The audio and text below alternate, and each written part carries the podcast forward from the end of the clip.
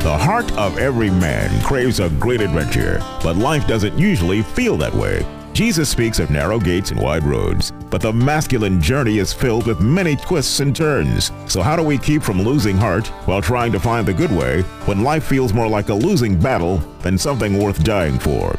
Grab your gear and come on a quest with your band of brothers who will serve as the guides in what we call the masculine journey. The masculine journey starts here now. Wow, it's Father's Day weekend here on the masculine journey, and as you can imagine, that's a really important topic here for us. And we have a really uh, just a huge treat for you today. Uh, we're going to talk about a father's response to sin, or sin in his family, and you know, here to help us out, we have a, a believe a tremendous guest in this area a real sinner himself. chief, chief among them. Uh, but Sam's not in the studio today. That's right. My dear friend Darren Coon, and one of the founders of this radio show, undoubtedly. Uh, Darren, it's so great to have you with us, and and this sub- this subject is really near and dear to every father's heart because, you know, wow, it's a place where we can find ourselves as a, one of the tools of Satan. Yeah, um, it's funny. You and I were having a conversation the other day um, over. Uh, I think you were eating oatmeal and I was eating pancakes and fat bacon and butter, extra butter. I think, if I'm not mistaken, and some carbohydrate filled potatoes and things like that while you were eating your senior citizens oatmeal. um, and uh, one of the questions that you asked me was um, kind of, uh, you know, how am I treating my own heart right now while I was going through some other stuff that I was telling you about?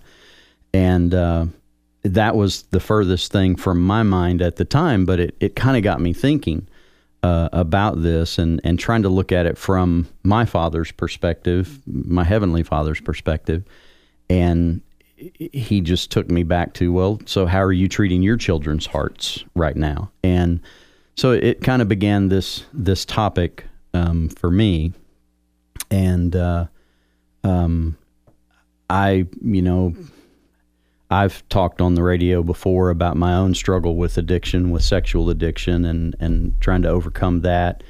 Um, have also, you know, we've all everybody in this room has through boot camps and different things that we've been associated with, church and different ministries been associated with men and women who also are struggling with some sort of an addiction, whether that's alcohol or drugs or sexual addiction or uh, spending addiction or depression addiction, uh, adrenaline addiction. I mean, there's a thousand things to be addicted to. But uh, as I began thinking about that, um, I was thinking about some conversations that I've had with some people here lately. One of those conversations with was with one of my children when they said, Well, I know you're going to want this from me, Dad, or you're going to want me to do this, or you're going to think that I should do that.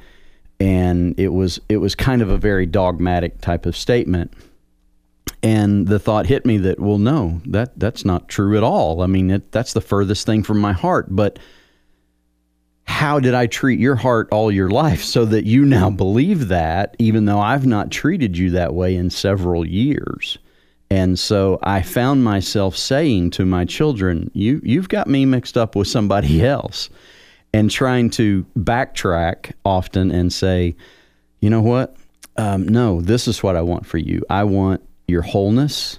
I want your happiness. I want your your life to be abundant in Christ and your relationships to be f- awesome with with your kids and with your uh, mate and with me and your mom and, and other people, this is what I want for you. How we get there, man, that's really in your ballpark. You get to choose that. And I'm not qualified, nor do I even want to really choose that for you.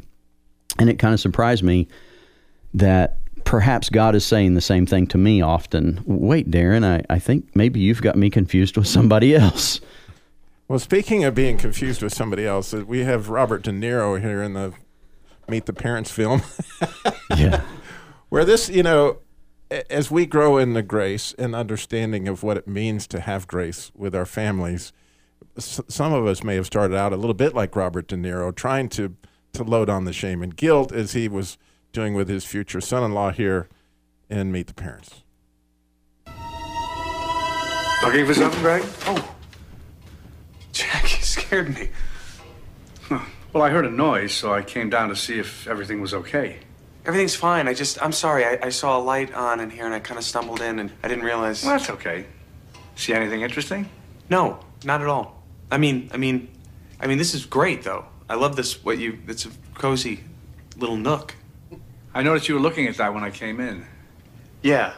It's an antique polygraph machine. Is that what that is? Because I've seen these before, but I never saw one actually up close. You know what? Why don't you try that on? Oh, that's okay. Oh, come on. We'll have some fun. I'll show you how it works. Yeah, I just, I, I, I shouldn't. Well, why should you be afraid? You have nothing to hide. No, I know. I know you know, so there shouldn't be any problem. No, there's no problem. So, try it on. Don't worry. You'll enjoy this. All right. Looks complicated. Now, these aren't 100% accurate, right? They're. Well, you'd be surprised how accurate they are. They can tell fairly easily if someone's lying or not. Now I'm going to ask you some questions, and all you have to do is answer yes or no. Okay. All right. Let's give it a whirl. Did you fly on an airplane today? Yes, I did. No peeking. Did we eat pot roast for dinner tonight? Yes. Was it undercooked? No, it was rare. It was a little rare for my taste. But I, but I I'm would. just kidding. I'm just.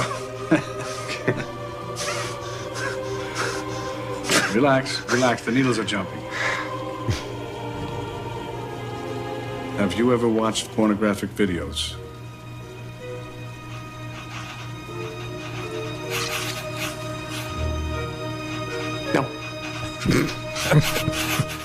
Sam, what what are you hearing when you hear that clip?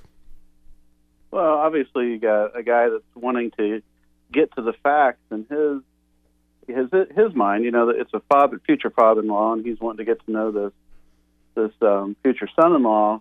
But the way he's going about getting information puts him in a very shaming place. You know, it, it forces him to have to answer to something in a way that that um, is going to just again put him in that place of shame. you know, Robbie, one of the things, you know, this addiction topic isn't a laughing matter. We're not laughing at the topic, but, you know, sometimes it is almost laughable the way we handle others' hearts. It's just so sad. It's like, really, how do we not see that? Yeah, that's and Sam, that was kind of the way I was feeling um, recently in in a conversation that I was having with somebody because you know they were talking about their own guilt over you know their addiction, and um, as I talked to them more and more, I began to figure out that that guilt was a was a very old thing. I mean, the sin of becoming addicted is an old sin. And people out there may disagree with me, um, but it, if you do, go ahead and quit smoking or drinking coffee or eating sugar or salt or breathing, perhaps. Um, it, the point is that we all have something in our life that we started and made it a habitual thing and probably don't feel that great about it now. And so we can either sit continually in condemnation about that or we can begin to ask God to help us change that. And so if you have a, a an alcoholic or a heroin addict who um, realizes the the sin that they have fallen into, but are now trying their hardest to get out of that. And they finally figured out, you know what, my hardest doesn't help. My my hardest isn't isn't enough. And so what I need is I need something more. and that more when they finally figure out that it's that it's Jesus and it's His grace, and that's kind of where this you know whole idea came to me was that uh, ultimately it's it's all it's all grace, it's all reliant on grace, and that if if we stay in the in the shame, if we stay in the false guilt, um, or in the real guilt, because there's plenty of real guilt to go around for all of us. There's plenty of real shame to go around for all of us. And so, if we stay in that versus um, beginning to try to figure out how do I start depending on grace, and as a family member of an addict, as a father with your kids when they are caught up in something, whether it's just you know a lie about the the C they got on a report card versus an A that you wanted them to get, or if it's something much greater. Um, how do you begin to handle their heart with grace? Because handling their heart with anything else is not helpful. Um, and most of the things that we tend to use as human beings actually drive us into more shame and more pain and more addiction and more guilt. It's also true that where we are the most judgmental is often where we have the most struggle ourselves. I mean, I'm born and raised a liar, and I cannot stand when somebody lies to me. Yeah. And I still do because I want to be loved, and I'll tell you what I think you want to hear rather than giving you the real truth. Hmm But I don't know if I feel good about that, Jim. You tell me you like me. I do, I do like you, Sam. Well, Darren, you, Okay, I think so. Uh, you had this hey, idea. Robbie, Go ahead. real Go quick. ahead, Sam. one of the things as Darren was talking, you know, without that grace, that sin becomes our identity. You know, we we take on that mantra of I'm this is who I am. I'm a liar. I'm an addict. I'm a this, right? And that's no, that's not true either, you know, because Christ came for that. hmm And so it's a challenge to, to find that heart. But I like you had this angle on Satan being a lawgiver.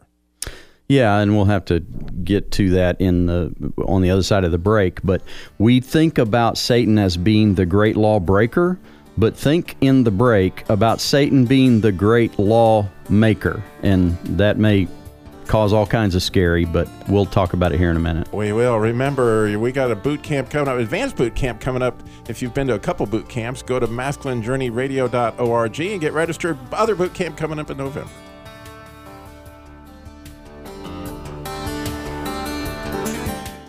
Hi, this is Sam with Masculine Journey. I'm here with my son Eli. We're going to talk about ways that you can help support the ministry. One way you can go to smile.amazon.com. There's information on our website there on how to do that. Then you can go to facebook.com where you can click the donate button, or you can go to masculinejourneyradio.org. Once again, look for the donate button. Or if you want to mail something in, mail it to P.O. Box 550, Kernersville, North Carolina, 27285. I'm going to make you an offer you can't refuse. It's a masculine journey boot camp BOGO. Buy one, give one free. $199. What an amazing thing that would be to give somebody a gift, and what they really end up getting is their heart back. Listen to what it did for Andy. The Masculine Journey boot camp experience showed me I could truly hear from God and that I could experience Him on a daily basis. Coming this fall, November 1st through the 4th, go to masculinejourneyradio.org and register today. Does anybody hear her? Can anybody see? Or does anybody even know she's down today? Under the shadow of our steeple, with all the lost and lonely people, searching for the hope that's tucked away in you and me. It's a Father's Day Masculine Journey radio show today.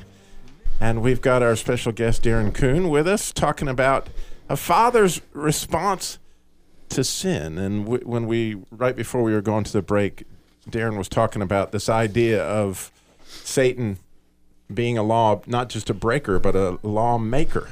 So I'll let you take it up on that, Darren. Well, it, it hit me the other day because I was having a conversation with somebody that was really struggling with um, a behavior that uh, for the first time in my life, I saw that behavior as perfectly acceptable. Um, and it was legal. Um, it was uh, helpful to that person, um, and uh, and it was needed. Um, and so, but they were really apprehensive about choosing that. And so I was asking, well, why why wouldn't you why wouldn't you go to the doctor and ask him for for this medicine to help you with this problem? Well, because I got the problem because I sinned. I, I got the problem because I started doing drugs when I was very young. And that's wrong. It's sinful. You're, you're right. That was wrong. It was sinful. Are you still doing that? Well, no, I'm trying not to. And how are you trying not to? Well, sometimes I need the doctor to help me by giving me a legal prescription for some medication that keeps me from ending up in in that situation where I might need something and might be too tempted and go out on the street to get something. And I found myself saying, "Well, then go to the doctor." I mean, that's a simple, uh, you know, it's not hard for me. It's not me, but it's not hard for me being objective because it wasn't me dealing with it. But then I tried to put myself in that situation. What if it was me? And I could feel that shame. I could feel that condemnation. And and I so I started asking them questions. Well, so why is it wrong for you to do that? Well, because it's against the law. Okay. Well, who made the law? What do you mean who made the law? Well, who made that law that says using that particular chemical is is wrong? Well, the government. Okay. So who's the government? Us. Okay. So we made that law. So what you're telling me is God didn't make that law, but man did make that law. And so now we're breaking, we broke a law and, and we admit it. That was a sin. But now God has figured out a way through medical clinics and everything else, through legal means, to help you with that situation and the condemnation of having broken the law that God didn't set, but man did. Well, God said you shouldn't get drunk. You're right. God did say that. And so, but all of those things were leading me to the point with this person that, look, the Holy Spirit is working in your life right now. The Holy Spirit is convicting you right now. You're for the first time since I've known you um, really reaching out and, and clawing with everything you've got after God for the help. And so, why keep wearing that condemnation? And it is what Sam was talking about just before the break that we start wearing our sin as the identity. Yeah, uh, well, as you were talking, I was just thinking about that.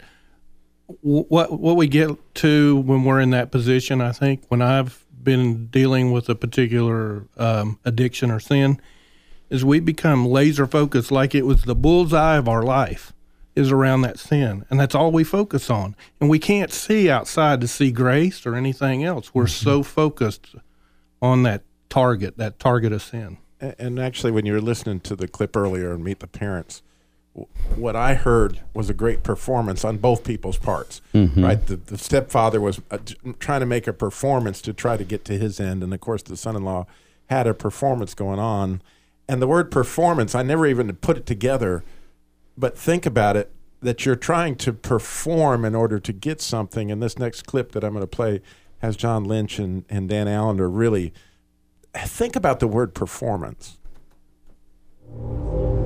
I feel this sense that something is uniquely wrong with me. So uh, I'm never telling anyone, but it feels like everybody knows. It feels like some something on my face that everybody can see it. That if you get close enough to me, it makes me awkward in crowds. It makes me insecure. It makes me perform. I become a great performer. I so much want you to love me. And I think if I'm funny enough, or talented enough, cool enough, witty enough, do funny things in a crowd, that you'll think I'm worth knowing and loving but I don't believe it. I always felt that God was mildly disgusted with me. hearing that he loves me didn't really resonate because it's like when it's all said and done, he's still going to judge me. You know, when it's all said and done, he's still not happy with where I am or who I am. And so I don't feel close to him. I don't feel intimate with him. I don't even feel the freedom to speak to him because he's over there and I'm over here. I think shame fundamentally is that inner judgment that there is something ugly, distorted, and broken about us that if someone were to see, they could not bear being in relationship with us and we could not bear being in relationship with them. Shame is that thing that drives my compulsive behavior. In whatever manner, I'm never going to be enough, so I have permission. I have entitlement to do wrong.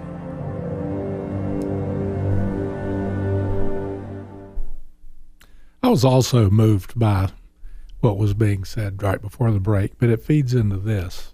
It's the perception of ourselves that is wrong. And mine, what I was thinking about before the break was, and I'll just say it's relationship with my son, who's with us this weekend. And he went through a, a rough time. He was sinning, he was hiding it, lying about it, and that hurt.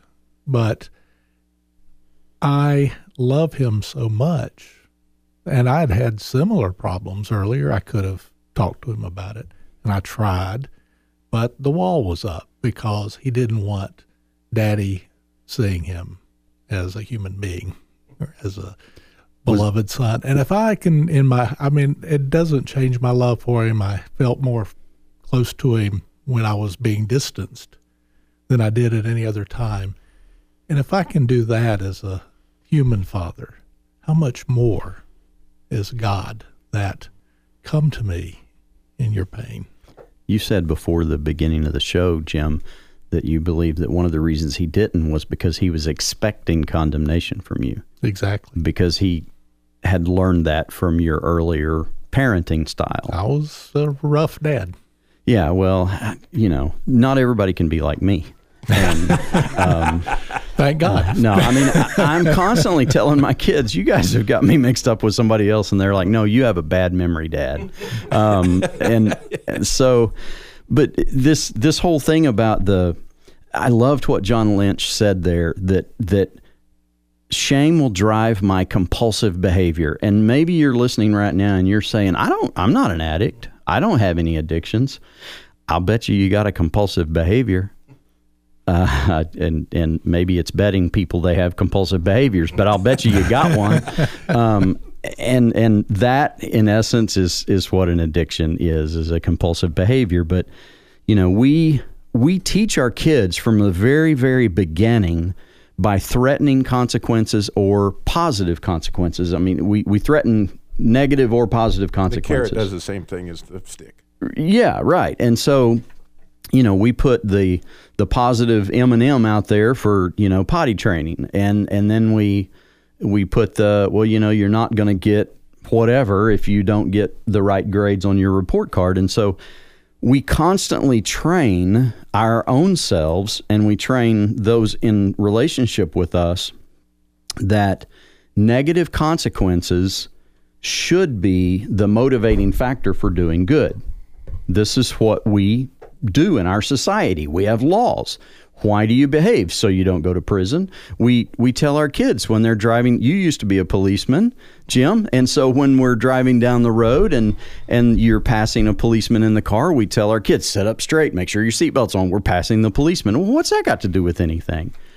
Yeah, the behavior changes based on who's observing you. Right. All of us, and I try very hard not to, unless I'm going 20 over uh, react when I see a police car, which I do sometimes. I have so many friends that are policemen now. I feel bad about you know my driving habits often, and I I usually apologize to Most, them when I see them. The, when I had to go explain why I should be allowed to keep my license once in my past, the guy that interviewed me asked, "Well, are you an ex-policeman or are you a clergyman?" And I just broke out laughing because at that time I was both.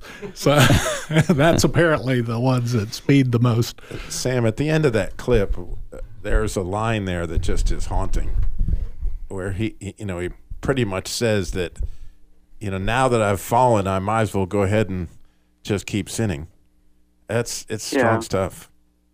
It is. You know, I think that you know what happens is when you see people binge, you know, they'll go on a bender or whatever you might want to call it. But you know, if you're already there, what's it really matter at that point? If I really see myself as an addict, does it really matter if I continue to do what I'm doing because that's who I am? You know, and that's what I'm believing that I am. You know, which is not true. And so it keeps you stuck in that perpetual place until it either gets so bad you can't take it anymore or something breaks and, and breaks that cycle.